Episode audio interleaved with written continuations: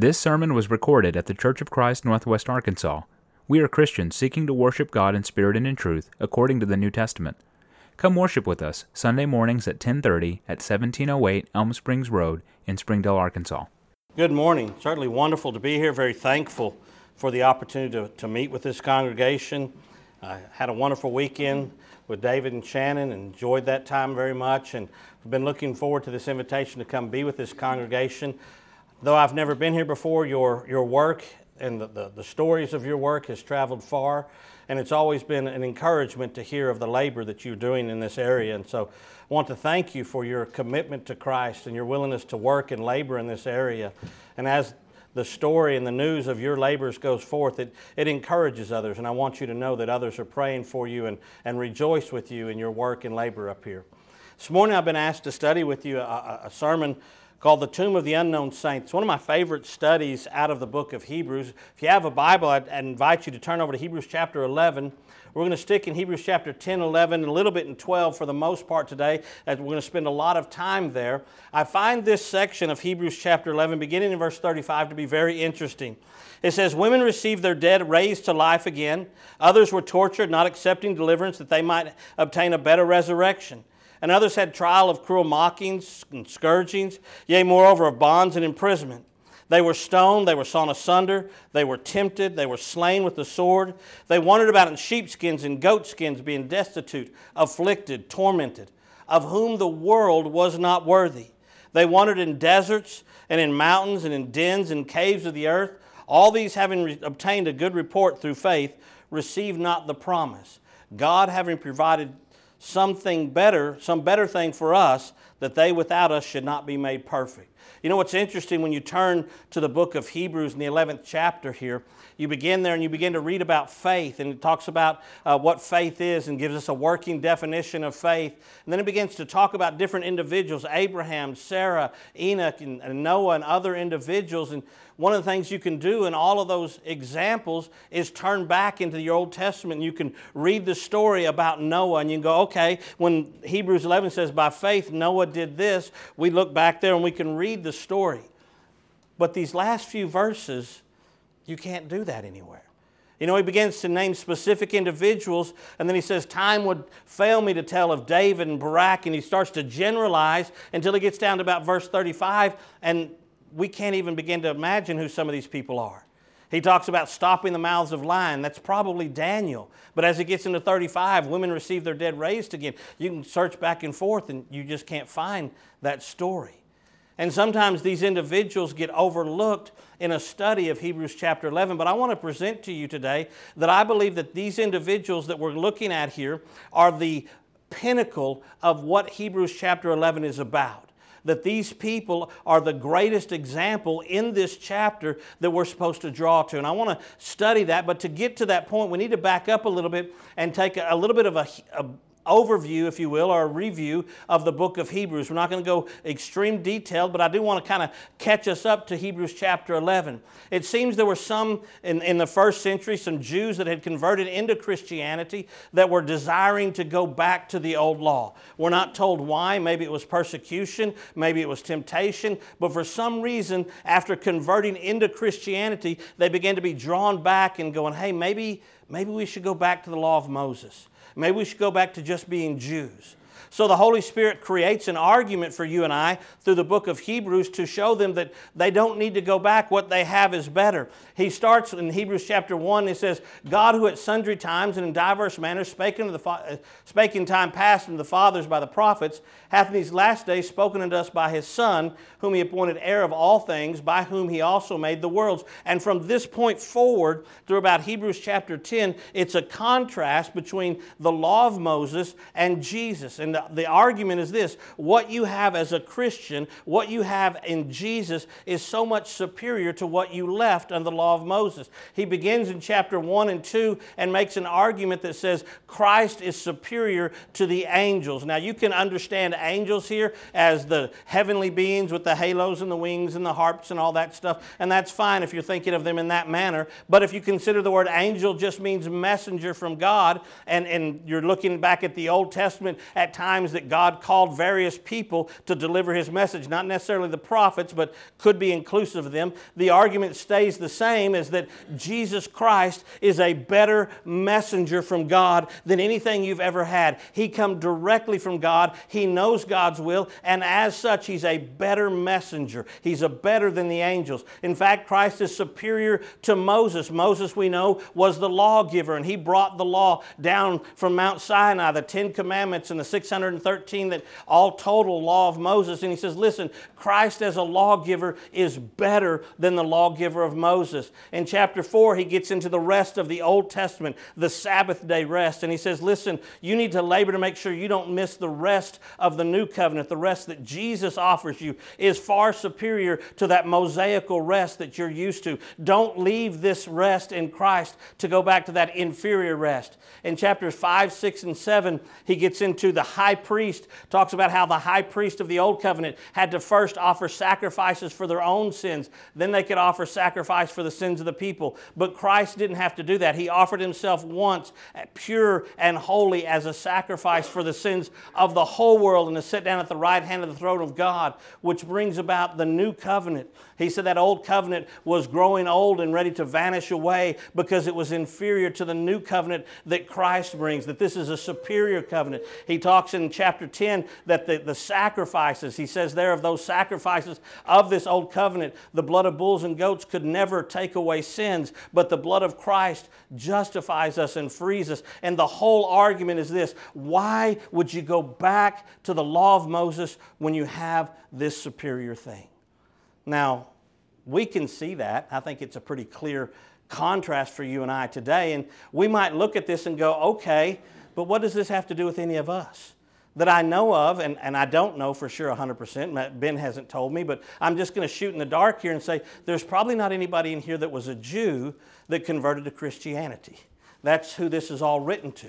These Jews that were going to the law of Moses that converted out of that. So why should I study this? There's no temptation for us to go back to the law of Moses. At least I don't think there is. So what does this have to do with us? Well, the answer, I believe, is a lot of times, like these Jews that were tempted to go back, there's a temptation for you and I sometimes to go back to what we used to have before becoming a Christian, before surrendering our life completely. That call, whether it's through uh, temptation, through pressure, through other means, that there's this drawing back to the sins of the old life. And the answer is the same. Why would you give up all of this to go back to that? And that's the Holy Spirit's argument. And he begins to make an application of all of this for you and I in Hebrews, the tenth chapter. If you'll grab a Bible there, I want us to begin in Hebrews chapter ten and verse nineteen.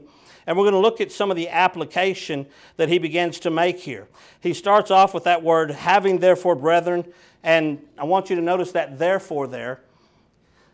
You could argue that that goes back to the start of chapter ten. I really believe that this is a transition from the whole book for chapters one, two, three, four, five, six, the first part of chapter ten, that he's talking about the comparison. And starting in verse nineteen of chapter ten, moving forward, he makes an application. And he begins by saying, having therefore, brethren, boldness to enter into the holiest by the blood of Jesus, by a new and living way which is consecrated for us through the veil, that is to say, his flesh.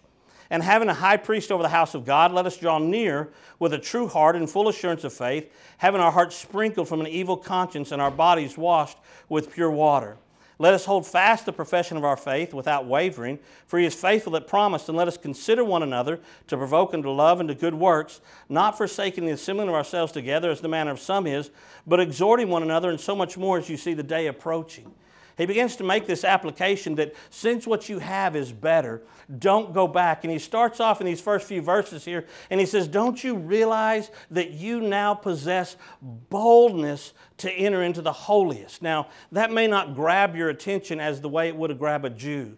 In the Jewish temple, we know that they had two different chambers. One was the holy place that the high priest would go in daily, offer incense, light the incense. That was the table of showbread and all that kind of stuff. But then beyond that was the holiest, the holy of holy places. And in there stood the Ark of the Covenant that contained the, the, ten, uh, the ta- two tables with the Ten Commandments on it and Aaron's rod that had budded. On it was two angels whose wings faced each other, and right at the tip where their wings touched was considered the mercy seat uh, that's talked about in the New Testament and the Old Testament. Upon that mercy seat, upon that altar, the high priest would go in once a year and he would sprinkle blood on it for the sins of all the people. Now, as you read about this, not necessarily in the Old Testament, you read Jewish customs, that this was a very scary ordeal for them to go, because a person going into this holiest, if they weren't the person that was supposed to be in there, they could be struck dead.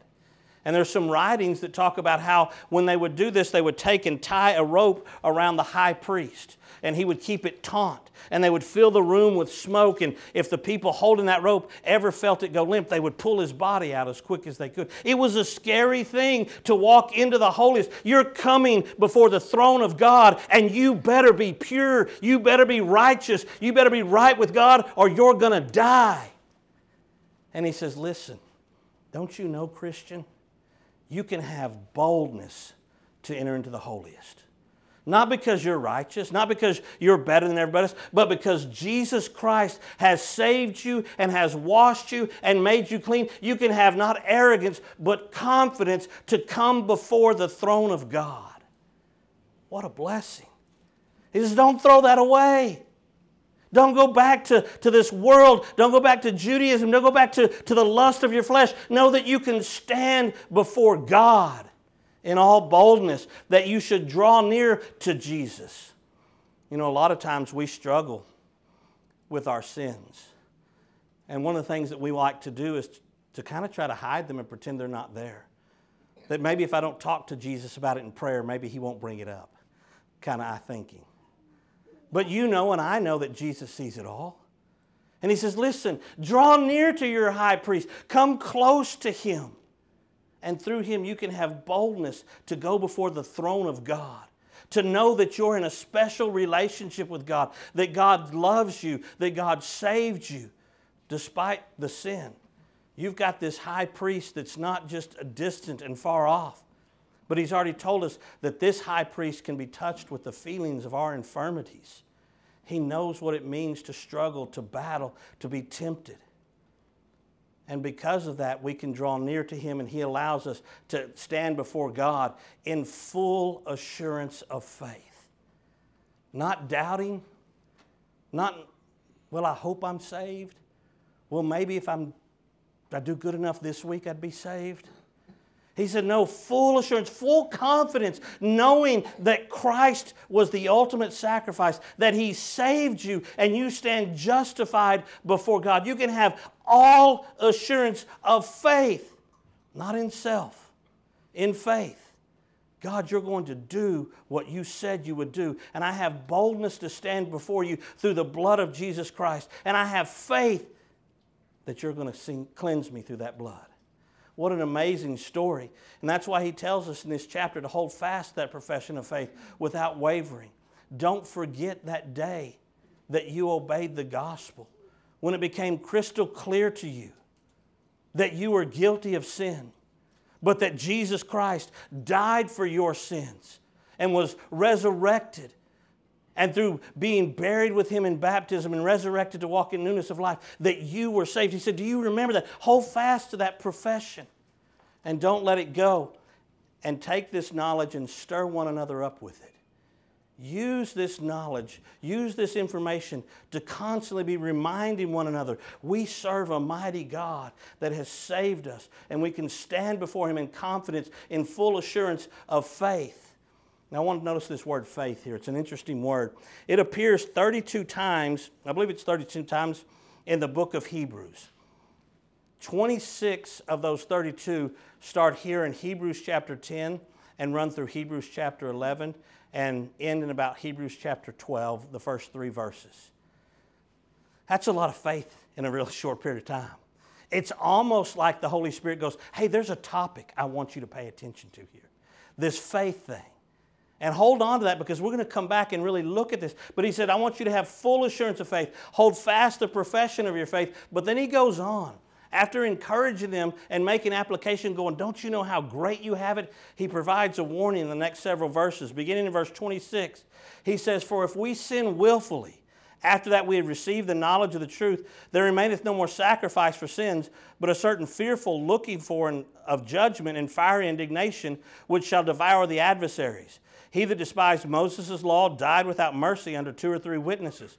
Of how much sore punishment, suppose ye, shall he be thought worthy, who hath trodden under foot the Son of God, and counted the blood of the covenant wherewith he was sanctified an unholy thing, and done despite unto the Spirit of grace?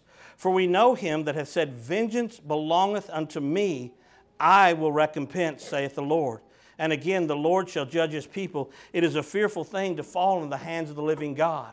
So as he begins to apply this contrast and say, listen, don't you know that everything you have in Jesus is better than what you had under the old law? He begins to apply it first in these verses going, look at the confidence you have. But then he turns around and applies it as a warning. He says, friends, I want to warn you, if you're going to play a game with God, you need to be scared. He starts off and says, for if we sin willfully. Now, this is one of those phrases I think that's tripped up people for a long time, because if you really stop and think about it, if we're honest, is there any sin you've ever committed that wasn't willful?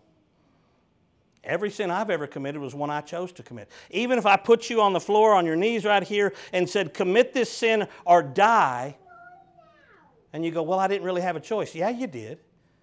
You re- valued your life and said, I'd rather commit this sin and live than die. It was a willful choice, wasn't it? Every sin is willful. So what does he mean if we sin willfully? That sounds like we're all in trouble, right? Very specifically, what he's talking about is this sin of walking away and replacing our faith in Jesus Christ into something else. You can see how this applies very directly to the Jews. He said, if you sin willfully, if you choose to walk away from Jesus and try to put your faith in the law of Moses again, there's no sacrifice out there that can take away your sins. I've already shown you how the blood of bulls and goats couldn't do it, but only the blood of Jesus. And there's nothing any of us can turn to today that's going to be an answer for our sins. I can't do enough good deeds. I can't get active enough in the church. I can't go out and be a nice person. There's nothing else that's going to take away my sin. So if you reject the sacrifice of Jesus Christ for your sins, he said, I want to call to your mind how God punished people in the Old Testament. If you take the blood with which you were sanctified and you say, I don't care anymore, I'm going back to that old way. He said, just remember what God did to people in the Old Testament. How when they rebelled against Korah rebelled against Moses, the earth opened up and swallowed ten thousand people. He said, you think God's any different today? What do you think he's going to do to people that take the blood of his son and trample it under their feet? And you know, when we walk away from Christ, that's exactly what we're doing. It's saying, I don't need your blood, God. I don't need the blood of your son. It doesn't matter to me.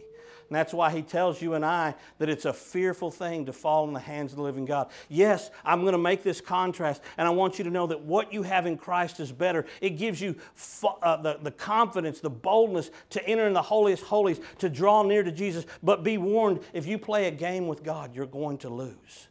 It's a fearful thing to fall in the hands of the living God. He picks up the argument by going back, I believe, to their, the day they obeyed the gospel. He said, but call to remembrance the former days in which after you were illuminated, you endured a great fight of afflictions, partly while you were made a gazing stock, both by reproaches and afflictions, and partly while you became companions of them that were so used. For you had compassion of me and my bonds, and took joyfully the spoiling of your goods, knowing in yourselves that ye have in heaven a better and an enduring substance.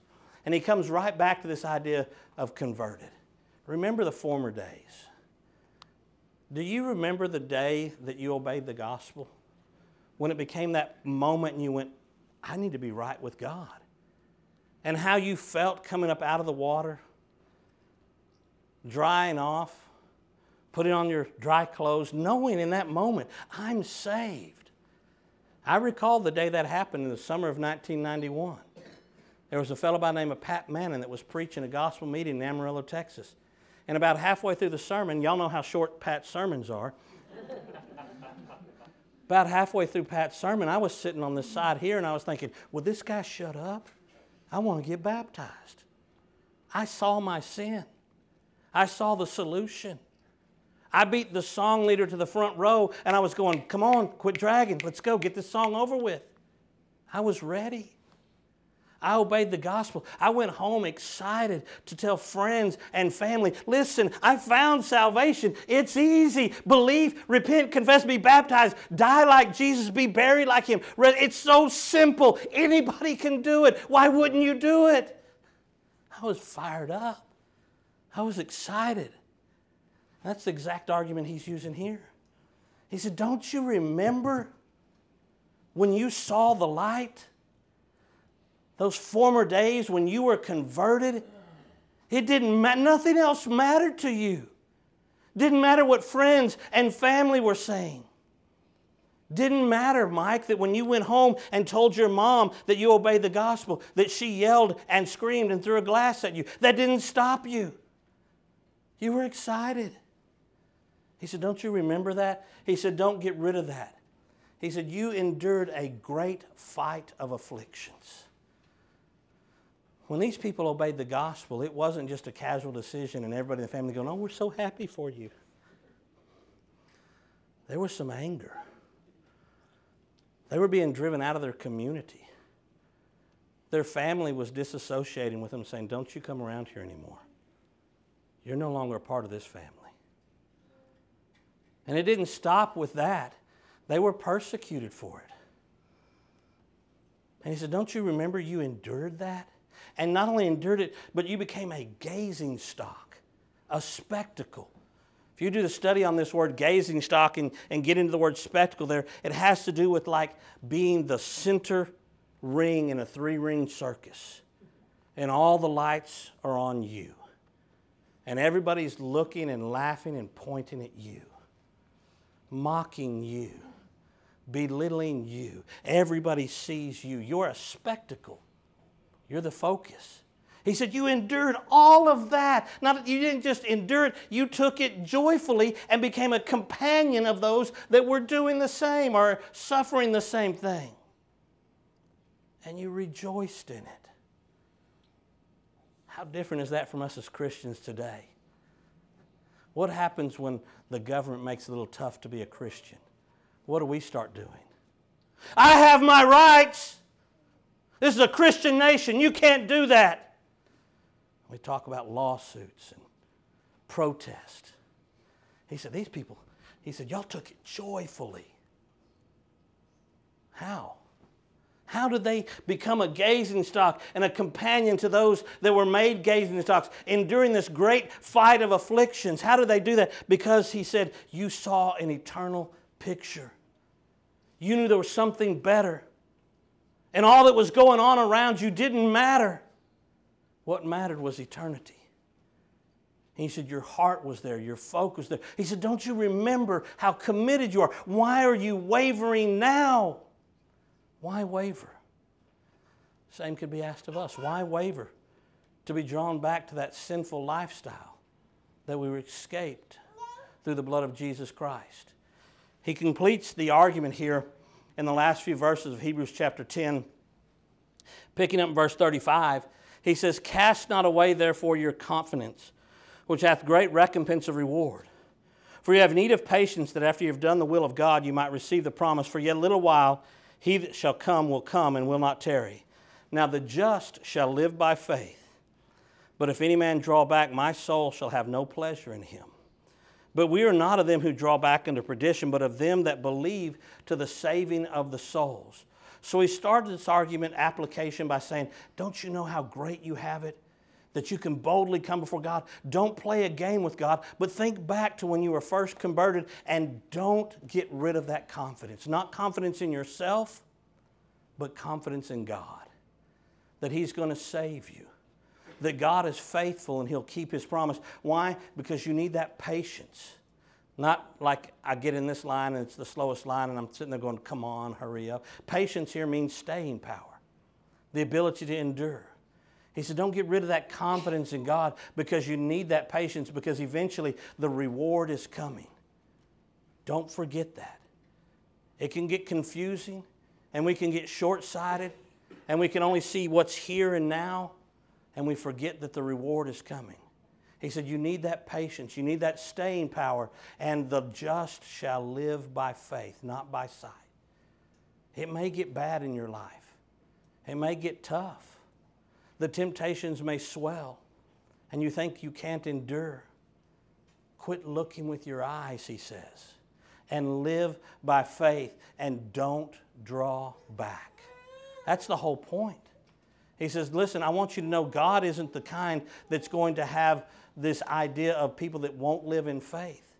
He said, I want you to have that faith, to know that the just live by faith. You need that faith. You need that staying power, because I'm not going to reward those that draw back, but I want you to be of them that believe to the saving of the soul. Well, what does that look like? What does it look like to be of them that believe to the saving of the soul? Well, that's where Hebrews chapter eleven comes in. The Hall of Fame of Faith, as we call it. I want to tell you, when we look at Hebrews chapter eleven, I believe we miss the point when we refer to it as the Hall of Fame of Faith.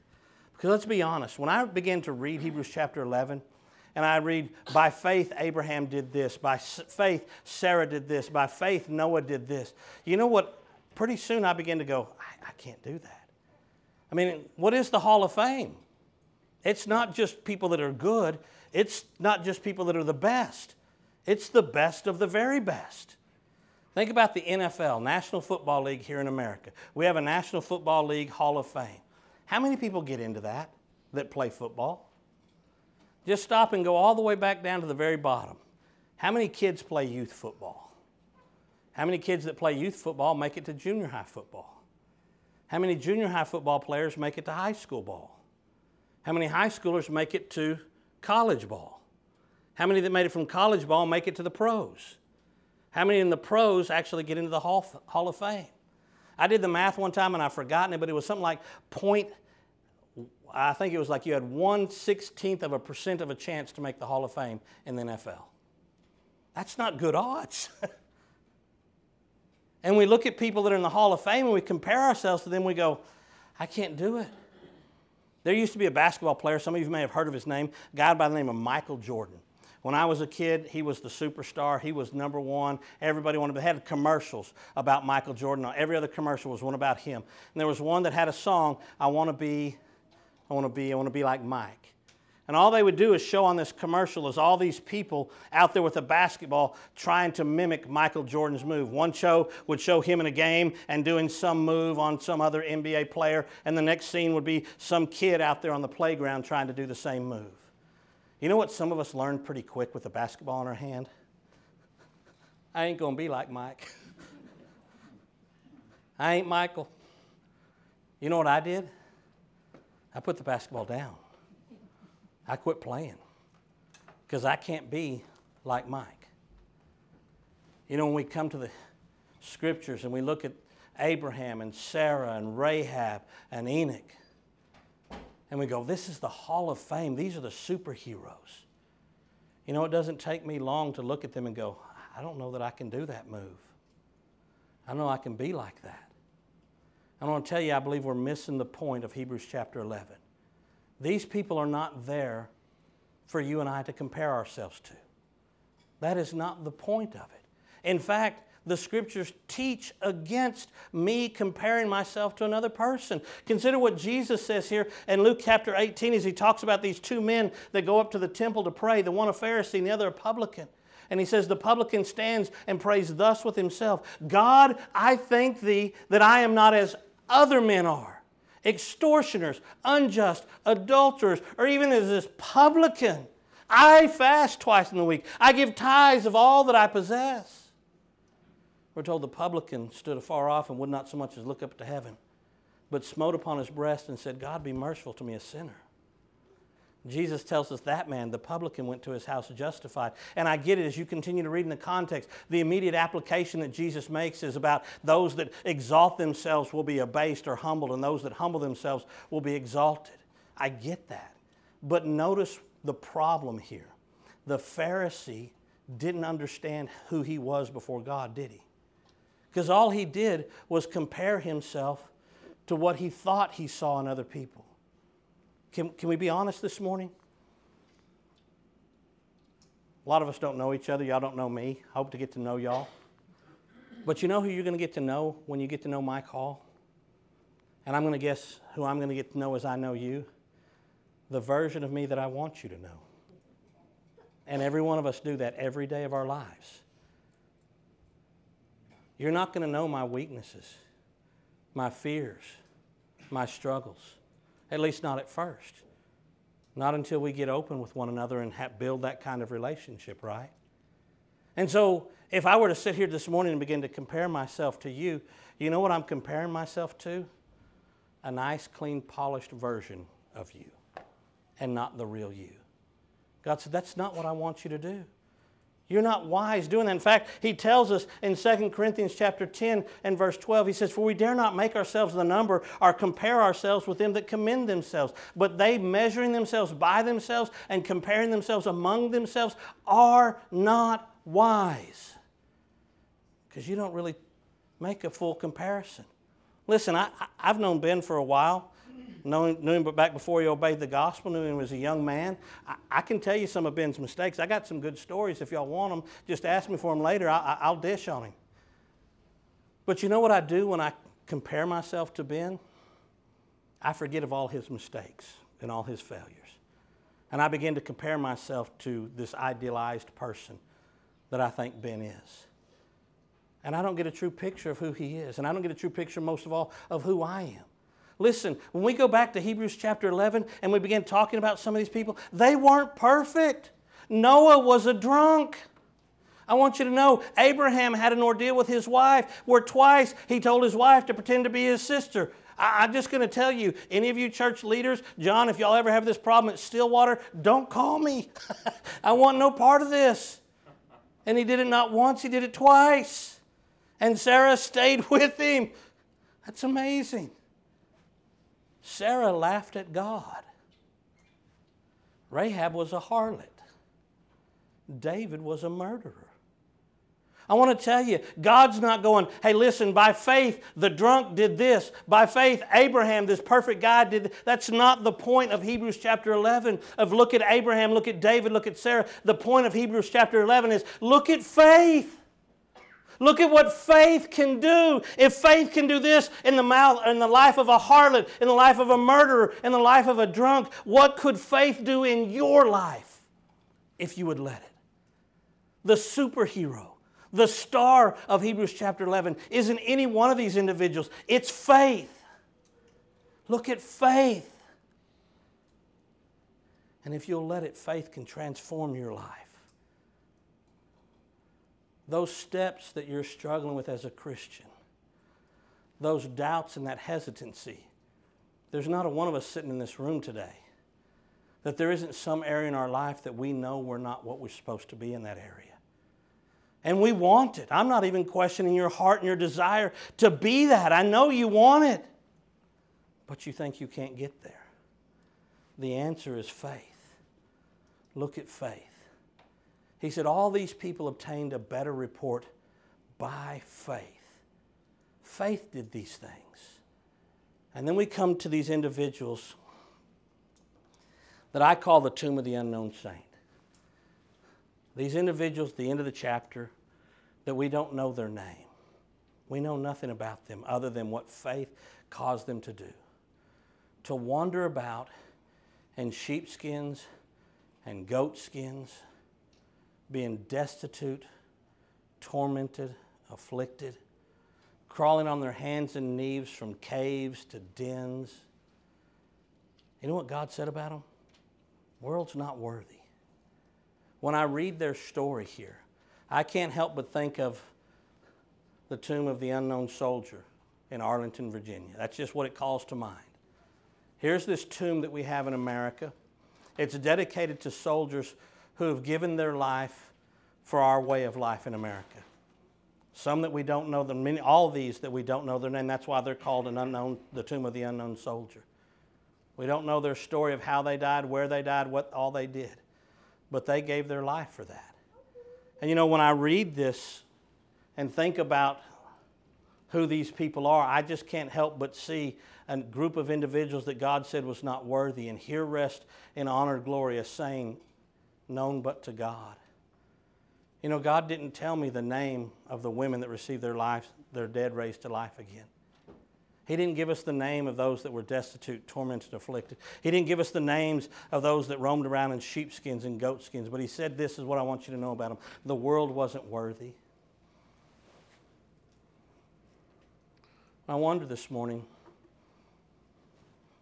if the Lord was to look at your faith and what faith is doing in your life, would he conclude, the world's not worthy of this saint? The world's not worthy of them. That's what he said about these people. Faith had caused them to live in such a way that God said the world was not worthy. We've got it all backwards, brothers and sisters. We think this life is about getting our name out and being known, making a name for ourselves, leaving an impression. I'll tell you what matters is to be known by God. The foundation of God standeth sure, having this seal. The Lord knoweth them that are his. That's the question. Has faith caused you to draw close to God? Led you to live life differently? To be what God has called you to be? So that you, like these individuals, God would look at you and say, the world's not worthy. That you're willing to endure no matter what. And it's not because you're strong. But like these people, when we look at how they did these things, there's one simple answer. It wasn't because they loved Jesus more than you. It wasn't because they were smarter, tougher. It wasn't because their mom and father and grandma and grandpa, and they've got a lineage twenty family generations deep in the church or in the faith. That's not what caused them to do this. What caused these people to live this way was faith. A complete and total trust in God. And you know how you're going to endure your difficult days? You know how you're going to overcome that sin that you've been battling low these many years? You know how you're going to finally take that step to become more of what God called you to be? By faith. You can't do it by yourself. You've got to put faith in God. Trust Him. And do what He's called you to, to do in faith. Not worried about what the world says, not worried about my family says, just God, what do you want me to do? I'm going to do it. And I'm going to be that kind of person. So how do I get this kind of faith that allows me to, to be the kind of person that God says the world's not worthy? He answers that for us in Hebrews chapter twelve. Wherefore, seeing we are encompassed about with so great a cloud of witness, let us lay aside every weight and the sin which does so easily beset us. And let us run with patience the race that's set before us, looking unto Jesus, the author and finisher of our faith, who for the joy that was set before him endured the cross, despising the shame, and is set down at the right hand of the throne of God. He says there's some things that you and I can do. And number one, he says, if you want faith that is life-changing, you need to lay aside every weight. I love how Hebrews twelve differentiates here between weights and sin. Did you catch that? Lay aside every weight and the sin. Not the same thing. So what's a weight? A weight are those things that slow you down. Things that technically you could stand before me and, and this audience and the whole world and go, you know, technically it's not a sin for me to do this.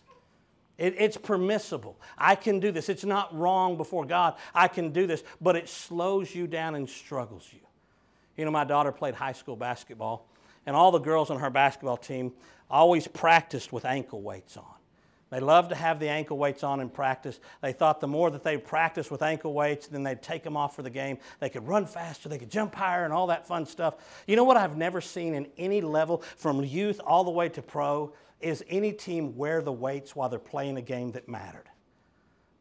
If I'm coaching and you're coaching and you come up to me and go, listen, my team would like to wear ankle weights during the game. You know what I'm going to say? Yes, please. Would you like some more? I will give you more. I will buy you all the weights you want. Why? Because they're going to run slower, they're going to jump lower, and they're going to tire faster. Brothers and sisters in Christ, if you want faith that changes your life, get rid of the weights. Well, what do you mean? Well, maybe for some of us in this room, sports are our weights. That we get so caught up in college or professional this or that, that it becomes a distraction to us for growing. Maybe it's family. Maybe it's work. Maybe it's a hobby. Maybe it's the T Vs, the movies. There's a lot of things that fit in this list that I'm not sitting here going, they're a sin for you to do that. That's not the argument. The argument is, what's slowing you down? And what your weight is may be different from the person sitting right next to you. And what you need to do is figure out what your weight is and lay it aside. And then you can begin dealing with the sin in your life. He said, lay aside the weight and the sin which does so easily beset us. In context, the sin he's specifically talking about is the sin of doubt, the sin of unbelief, the temptation to go back. That was their sin. What's yours? Lust, covetousness, pride. Where is it that you're struggling and have been struggling? He said, if you want a faith that transforms who you are fundamentally, it's time to get serious about sin in your life. It's time to stop calling truths with sins and making excuses. I know I've got an anger problem. I know I've got a mouth on me, but, but that's just the way my family is. No, it's not. I don't care if everybody in your family has an anger problem. That's not an excuse for you to blow up in sinful anger. I don't care if you grew up in a household where everybody shot off their mouth and hurt one another's feelings. That's not an excuse for you to use your words in a way that hurt people. It's time to get serious about the sins in your life. You want a faith that fundamentally transforms you? Then get serious and get in the battle against that sin. I'm not sitting here this morning telling you you've got to get rid of every sin and become perfect. I'm telling you you've got to get serious about the battle against it. It might whip you from now until the day they throw you in the ground and start kicking dirt in your face. But are you serious about the battle against it? Are you giving your whole heart a true effort to defeat it? Are you just giving in? You want a faith that transforms your life? Lay aside every weight and the sin which just so easily beset you and run your race with patience. I emphasize the word your here on this slide because, number one, I believe the focus is there on your race. Run the race that's set before you is specifically what Hebrews twelve and verse one says there. Run your race. You know what I'm really good at? I'm really good at running everybody else's race. I can tell you all the places you're struggling. Pardon me. I can tell you all the mistakes you're making. I can tell you how to fix the problems you're having. And I like to sit back and be the judge and critique everybody else's race. But he said, that's not how faith that changes you comes about. Faith that changes you comes with you focusing on your race. Doesn't mean that I don't reach out and help my brethren. You that are spiritual, help those that are uh, have been overtaken by a sin. That we're to be a family, we're to be a, a unit, a body that comes together, strengthens one another, edifies one another, in love confronts one another. All that stuff is still true, but my focus starts with me. What's my race look like? Is Mike Hall a different Christian in twenty twenty-three than he was in twenty twenty-two? Has my faith grown at all? Is my life at all different? What am I doing? Run with patience the race that's set before you. And then lastly, look to Jesus. This is my favorite principle in this, because he says, look to Jesus as the author and finish of our faith. There's something I want you to catch in this. He doesn't say look to Jesus as the object of faith, as, as in the thing that you have faith in. Yes, you're supposed to have that. But he says look to Jesus as the author and finisher of our faith, who for the joy that was set before him endured the cross, despising the shame. You know what he's saying here is look to Jesus as an example of faith. You know when Jesus went in the tomb, you know what he went in the tomb with? Psalms tells us that he went in the tomb with a promise from the Father. I'll not leave your soul in Hades, neither will I suffer, allow the, neither will I suffer the Holy One to see corruption. God was making a promise to him, saying, I'm not going to leave you in that tomb. I will raise you up. Jesus went into the tomb trusting the Father. Faith. He said, you look to Jesus lest you become wearied and faint in your mind. And isn't that the battle we face? We get tired. and we get weary. And we start doubting ourselves. I can't do it. I can't make it. I've got to find a way to cover this sin up. I can't let people see me like that. And we begin to get weary and faint in our mind. He said, consider Jesus and look at him and focus on him. And you can have a faith that will transform your life, that'll make you vastly different than you are today. And the next year, even different from that. A faith that God would look at and say, the world isn't worthy of this person. He's not worthy. The world's not worthy of their faith. He ends it all in Hebrews chapter twelve and verse four and says, after telling them to not be weary and faint in their mind, he said, for you have not resisted unto bloodshed yet, striving against sin. You know, one of the blessings we have in America is that we really don't suffer for being a Christian. We really don't. I mean, people may make fun of you. There was a time, it's changing a little bit, but there was a time if a person tried to run for a public office in this country and they said, I'm not a Christian, they didn't have a chance. It might be changing a little bit on that, but not to the point of bloodshed. You know, there's places in the world today where to be a Christian could cost you your life. I don't know if you've read about stories in some of these other nations of what they've done to men who named the name of Christ. I'll tell you, if you've not read that, I'm going to I'm going to ask you, don't go read it, because they'll begin to describe things that they do to children and babies that'll just rip your heart out. It's, it's vile. It's horrendous. And we don't even have to suffer that. He said, you've not resisted to bloodshed yet. But I don't know what's coming in this world. I've got people panicking all around me going, oh, it's the end of the, it's the end of the Christian time. We're going to be persecuted. I don't know. I want to ask you a question. Suppose this morning as we gathered here to worship Jesus, that all of a sudden the doors, the windows burst in, and in stands all these armed men in masks. I know there may be somebody in here who has a gun on you. Allow me this illustration, please. They get the drop on you, and they separate us.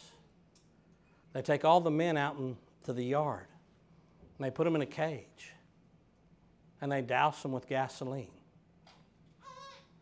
And they look at the women and they say, deny Jesus or we'll kill him. Could you stand in that moment? When they lit the match and you heard the screams of your husbands and your sons, could you stand there and say, oh, how I love Jesus? Or would you turn? Men, as you stood in that cave and they began to rape and torture and behead the women and the children, what would you do? I believe in a hill called Mount Calvary. I'll believe whatever the cost. What would you do in that moment? I hope every one of you in this room this morning feels a pit in your stomach as you honestly consider that moment. And I hope in your heart of hearts you feel a defiance that says, I'll stand. I'll not waver. I won't give in in that moment. I'll stand for Christ no matter the cost. I'll stand for Christ. I hope you feel that way. Let me ask you this question then.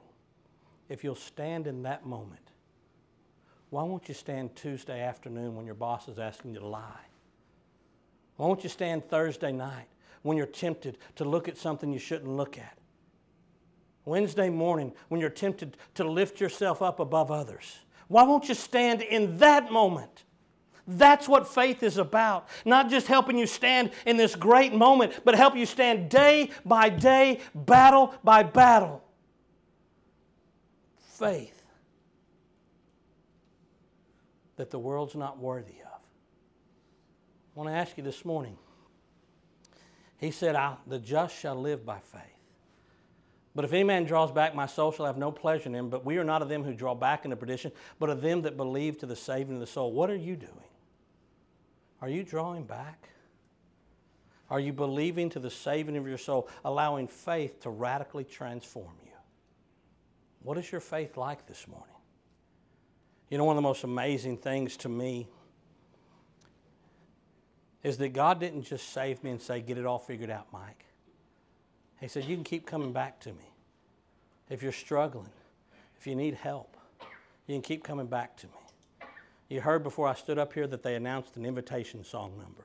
It's my belief that the purpose of the invitation isn't the invitation of me or the church. It's an invitation of Jesus Christ. That if you have a need, He stands ready to help you become what you need to become. But it takes you humbling yourself. Will you allow, if you're struggling this morning, will you allow faith to cause you to take that step out into the aisle that'll lead you to the seat up here where together as a body of believers we can take your spiritual needs to our Lord and Savior? Will you allow faith to begin to transform who you are? If you'd like to take advantage of that, we ask you to have a seat at the front row as we stand now to sing. We hope you enjoyed this teaching from God's Word. If there's anything we can do to help you in your walk with Christ, send us a message at facebook.com slash cfcnwa. To find more sermons, look for us on Apple Podcasts, Google Podcasts, Spotify, and like our Facebook page. Thanks for listening, and God bless.